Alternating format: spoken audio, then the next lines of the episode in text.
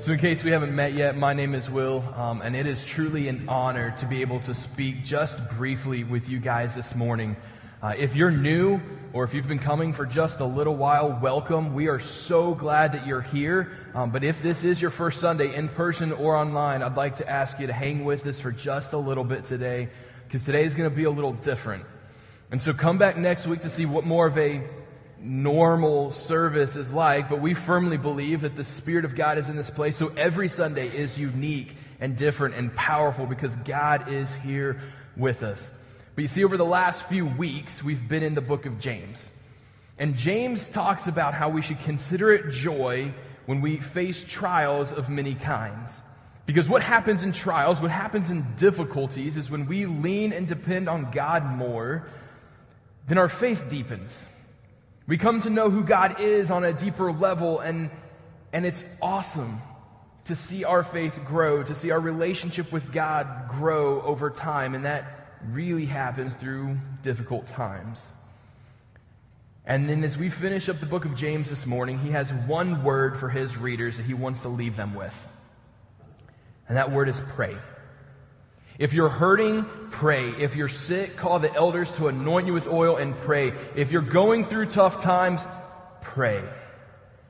James uses the example of Elijah in the Old Testament to speak to the power of prayer. You see, Elijah was not God, not the Son of God. He was a prophet, but he was a man like us, with a nature like ours. And he prayed that it wouldn't rain in for three and a half years not a drop of rain hit the ground. And then three and a half years later, he prayed that it would rain, and the floodgates of heaven opened, and it poured rain unlike anything you've ever seen in your life. And it was, it was amazing. Powerful things happen when we pray.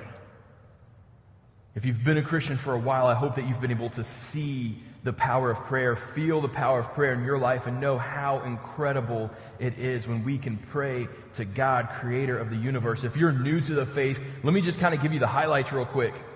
It's nothing special.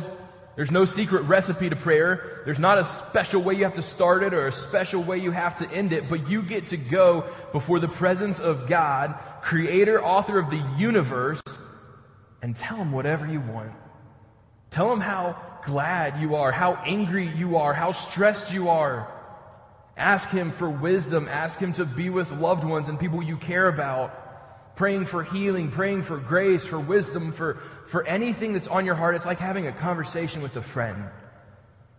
And it's the most amazing and powerful thing we can do. So, as we conclude the book of James and, and, look back and we see how the book of James has been all about doing and doing our faith, living out our faith on a regular basis, what I'm going to do here in just a few minutes is pray and we're going to dismiss.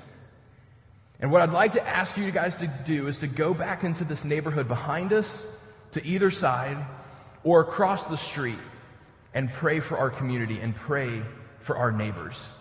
You see, I firmly believe that God has given us an address here on Atlee Road for a reason and for a purpose. And so we want to take this opportunity to pray for our community and pray for God to move and that we get to be a part of it and see what God does in our community and amongst our neighbors. Maybe you weren't prepared for this. You didn't come dressed to walk. Maybe you don't want to walk the, the streets and the roads in the neighborhoods, and that's fine. I'd like to encourage you to get in your cars, pull off to the side of the road, park in a cul de sac, and, and just pray. Pray for our community, pray for our neighbors that we can, that God will use us, that we can see what God is doing and working in our community around us. If you're watching online, you have an address for a reason. I encourage you to put clothes on if you're still in your PJs and walk your, your streets in your neighborhood or your community where you live and pray for your neighbors. This is what we're called to do. This is what James has been about since the very beginning is living out our faith. So don't go home. Don't go to an early lunch. It is time that we as a church take our faith seriously and start living out what we believe. And so we're going to go and we're going to pray. On your way in, I hope you picked up a, a piece of a cup and a bread, a communion set. And what I'm going to do is when we pray and we dismiss, wherever you start your time of prayer, I'd like to ask you to start as a family or whatever group you're with. If two families want to combine or you want to go with somebody else, start your time with prayer together while taking communion. If you start back in a neighborhood, take communion back there or across the street and thank God for what He did in sending His Son to give His life so that we can have a new relationship with Him and pray that our neighbors and our community can know that same life through the death and resurrection of Jesus Christ. I am really, really looking forward to this. I'm looking forward to hearing the stories and hearing what it's like, what this experience is like for you. I'm excited to hear what our neighbors say and what happens as a result of prayer. If God can make it rain or stop the rain from the prayer of one man, imagine what he can do if a church comes together to pray for a community.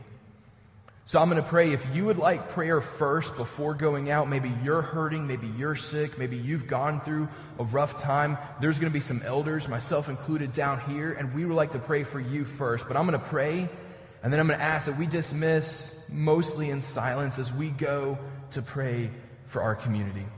Father God, you are so, so good to us. And it is so amazing that we have this opportunity. You've given us this address, this location specifically to reach the people around us. So I pray in this moment as we dismiss, as we leave, that we will go in the power of your Spirit, the power of you, to pray a blessing over our community, to pray life into our community, to pray that they can know who you are and have this amazing new life inside of them the way we have it inside of us. God, we love you. It's in the power of your Son that we pray. Amen.